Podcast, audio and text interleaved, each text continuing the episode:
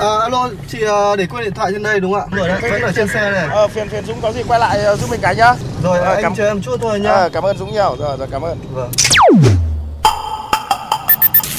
May quá của anh thay lốp giúp em ạ Cảm ơn anh ạ Ờ, không có gì, đi ngoài đường gặp tình huống khó khăn thì tôi giúp thôi. Thiên lý hữu tình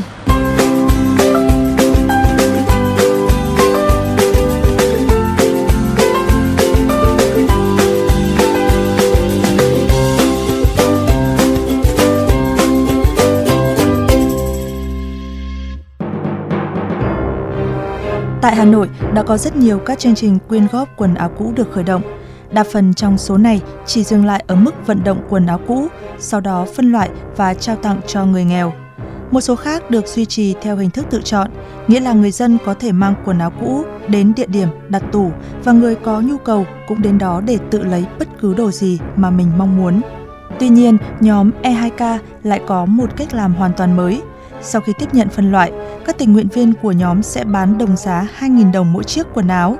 Đây cũng là nguồn gốc cho tên gọi của nhóm. E2K là từ viết tắt của cụm tiếng Anh Everything with 2000, nghĩa là mọi thứ đều có giá 2.000 đồng. Dừng xe bắt tay Nói về sự ra đời của dự án, chị Cao Hải Yến, trưởng nhóm cho biết nhóm E2K bắt đầu hoạt động từ tháng 8 năm 2016 do các thành viên đang sinh sống, làm việc tại Hà Nội tự đứng ra tổ chức với mục đích là hỗ trợ cộng đồng, hỗ trợ các hoàn cảnh khó khăn và đặc biệt là trẻ em học sinh miền núi. Từ đó đến nay đã có hơn 100 hoạt động thiện nguyện lớn nhỏ khác nhau được nhóm thực hiện. dự án E2K đã thực hiện được khoảng hơn 5 năm. E2K thì không phải là giống các nhóm khác, tức là uh, kêu gọi uh, tài chính thường xuyên để mà làm cái chương trình. Nhưng mà mình thấy cái hay ở E2K là dùng những cái thứ mà mọi người không sử dụng đến, là mình tận dụng những cái cái cái nguồn lực dư thừa để tận dụng vào đấy để làm được những việc có ích.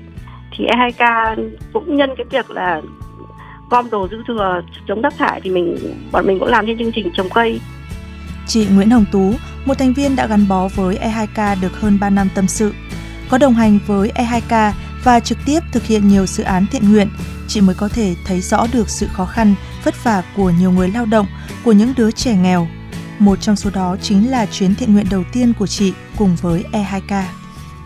Chính cái chuyến đi đầu tiên à, đi trao quà cho các bạn ở Cúc Đường Thái Nguyên đã gây được rất là nhiều ấn tượng cho mình tại vì các con cách mình có 120 cây thôi nhưng mà vẫn có những bạn mà nhà chưa có điện, chưa có nước ăn hoàn toàn bằng mèn bén, tức là cái cám ngô ấy, không phải là gạo nhé. Cơm trắng là một hạnh phúc của các con. Ngay sau đấy thì về là quỹ học bổng của E2K ra đời đấy là cái kỷ, niệm mà mình nhớ nhất còn sau đó thì đi nhiều và thấm thía lắm, xót xa lắm và thực ra là đã đi vào cái con đường này thì khó mà đi ra được tại vì lúc nào cũng ám ảnh ám ảnh với những cái hoàn cảnh khó khăn và ám ảnh là mình cần phải làm một cái gì đấy Từ những hoạt động thiện nguyện đầu tiên là gom góp quần áo và bán với giá 2.000 đồng, E2K đã thực hiện nhiều chuyến đi yêu thương mang hơi ấm, niềm vui đến cho mọi người. Gần đây nhất, đó là chuyến đi của các thành viên nhóm E2K cùng với 2,5 tấn hàng hóa, vật dụng ủng hộ trường phổ thông dân tộc bán chú tiểu học xã Cán Cấu ở huyện Simacai, tỉnh Lào Cai. Để có được lượng hàng lớn như thế, chỉ trong vài ngày kêu gọi, rất nhiều người đã chung tay chia sẻ. Người thì góp quần áo, chăn màn, người góp lương khô, người đứng ra kêu gọi giúp, người bỏ công, bỏ sức chuyên trở và cả những người nhịn đói, thức khuya để soạn đồ. Tất cả đều vì một mùa đông ấm áp hơn cho các em học sinh vùng núi khi dịch bệnh khiến nhiều người đang gặp rất nhiều khó khăn. khó khăn cả từ trước nay và đặc biệt là bây giờ của dự án lại thiếu người. Tức là bọn mình muốn làm rất nhiều việc và bọn mình có rất nhiều việc có thể làm được. Thế nhưng mà cái nhân sự nó quá ít. Trước đây thì mặc dù nhân sự ít nhưng khi mà có cái chiến dịch, có cái chương trình gì, bọn mình có thể kêu gọi được cộng đồng. Nhưng cái dịch là mình không kêu gọi được mình cũng không dám kêu gọi vì là sẽ có những vấn đề phát sinh và bản thân cộng đồng họ cũng không sẵn sàng đến. Thì đấy là cái khó khăn, một cái khó khăn nữa là về vận chuyển. Thực ra là vận chuyển là kinh phí, mà cái vận chuyển thì bọn mình thường là đi rất là xa. Thì nếu như mà được hỗ trợ về nhân sự và về vận chuyển thì có lẽ là hoạt động của nhóm sẽ tốt hơn và sẽ hỗ trợ được nhiều người hơn, sẽ lan tỏa được đến nhiều cá nhân hơn. Những cái chiến dịch nó căng hoặc là những cái việc mà nó quá nhiều thì cảm giác hơi quá tải thế nhưng mà thường thì những cái, những cảm giác, những cái quả mình gieo á, mình gặt lại ngay sau đấy. Ví dụ như là sau khi mà mình mất cả tháng trời để gom sách giáo khoa cho các con chẳng hạn, chuyển lên nhìn thấy cái nụ cười của chúng nó, nhìn thấy cái sự vui sướng của các cô là năm nay bọn nó không phải chia sách rồi, năm nay mình không phải đi xin từng điểm rồi. Cảm giác đấy nó dễ chịu và nó thoải mái lắm, giúp mình vượt lại tất cả những cái công sức mà mình đã bỏ ra.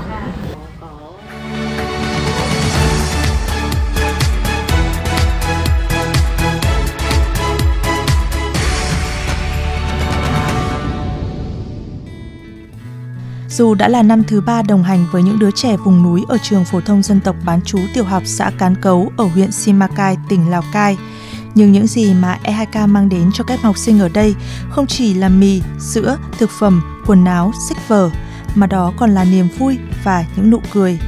Với cô Nguyễn Thị Thúy Hằng, hiệu trưởng trường phổ thông dân tộc bán chú tiểu học xã Cán Cấu, những nỗi lo phần nào với bớt đi, bữa ăn của các em có đủ chất hơn vì có cá, có lạc, có cả lương khô. Các em còn được uống sữa để bổ sung chất dinh dưỡng, được đắp những tấm chăn mới tinh, dày dặn và ấm áp giữa cái lạnh buốt giá của vùng cao phía Bắc. Trong trường mình thì là học sinh là người dân tộc thiểu số mà các em ở rất là xa. Có những em phải cách trường là 10 cây số nhưng có em thì à, cách tầm khoảng độ 4 5 cây. Thế thì ở trong đơn vị trường mình thì năm mỗi một năm mình là có tầm khoảng từ 160 đến 180 học sinh ở bán trú tại trường là cái gì liên quan đến cái việc mà học sinh ăn nghỉ tại trường ấy thì cái chế độ của các em thì nó bị cắt giảm. Năm nay là cắt giảm là một nửa mỗi em chỉ được hơn 200 nghìn một tháng. Thì hơn 200 nghìn đấy mà để chi phí cho các em từ là gạo à, cho đến thực phẩm mà ăn trong trong cả một tháng như thế thì thì thì thực sự là cũng rất là khó khăn. Thế nhưng mà cũng vài năm nay là E2K cũng rất là chia sẻ với lại học sinh đơn vị trường là có hỗ trợ cho bọn mình ờ, kêu gọi ừ, ủng hộ thêm cho bọn mình là là là từ mì tôm này à, từ dầu ăn này nước mắm này gạo này à, lạc cá khô. Đấy ngoài ra còn có cả bánh có cả kẹo có cả sữa. Ba năm học này ấy, thì nói thật là rất là ý nghĩa và rất là thiết thực đối với lại học sinh. Mà giữ được các em ở trường thì các thầy cô giáo mới dạy học được. Vì là các em mà khi mà khó khăn thì các em ở nhà. Thế mà cứ mỗi lần mà đi gọi các em ấy thì nói thật là các em ở rất là xa. Nên là các thầy cô mà có đi gọi được em về mà có phải là một vài em đâu, rất là nhiều. Nên là sẽ ảnh hưởng đến cái chất lượng. Thế nhưng mà từ cái việc mà nhà trường giữ học sinh ở trường cũng như là có sự hỗ trợ của các nhà hảo tâm đặc biệt là nhóm EIK nên là cái tỷ lệ chuyên cần của đơn vị trường mình rất là cao luôn luôn đạt từ 99% trở lên.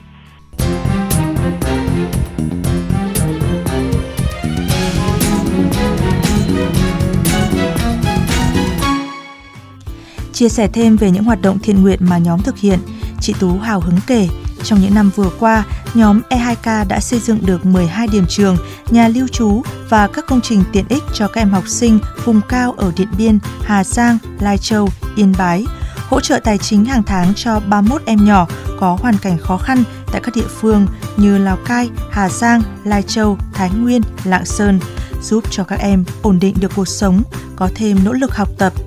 Ngoài ra, nhóm cũng duy trì việc tổ chức các chương trình, hoạt động như tặng quần áo, sách vở, vật dụng, thực phẩm cho những hoàn cảnh gặp khó khăn, trồng cây xanh, cây ăn quả hay hỗ trợ các vật dụng y tế để phòng chống dịch bệnh COVID-19. Trong thời gian tới, nhóm E2K vẫn sẽ tiếp tục thực hiện các hoạt động như hiện nay, cố gắng mở rộng quy mô tới càng nhiều người càng tốt. Khi được hỏi, lý do nào đã giúp chị và nhóm gắn bó với công việc thiện nguyện này trong nhiều năm, chị Tú, chị Yến chỉ cười. Có lẽ với họ, đây không chỉ là việc nên làm, một công việc mà họ toàn tâm toàn ý, mà đó còn là việc chia sẻ yêu thương đến với mọi người để góp phần giúp Việt Nam ngày một tươi đẹp hơn.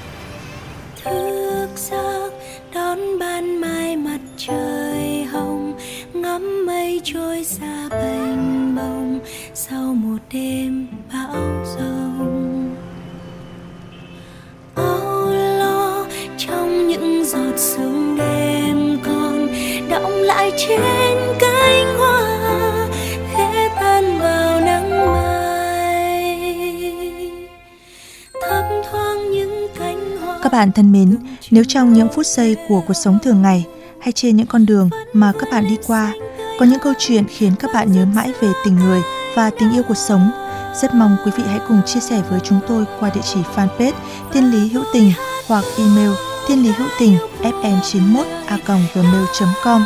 Chương trình phát sóng chiều thứ ba, phát lại chiều thứ năm hàng tuần trên kênh VOV Giao thông. Để nghe thêm hoặc nghe lại các chương trình trên các thiết bị di động, thính giả có thể truy cập website vovgiao thông.vn, các ứng dụng Spotify, Apple Podcast trên hệ điều hành iOS, Google Podcast trên hệ điều hành Android. Sau đó gõ từ khóa VOVGT, VOV Giao thông hoặc gõ tên các chương trình. Xin chào và hẹn gặp lại quý vị và các bạn trong những chương trình tiếp theo.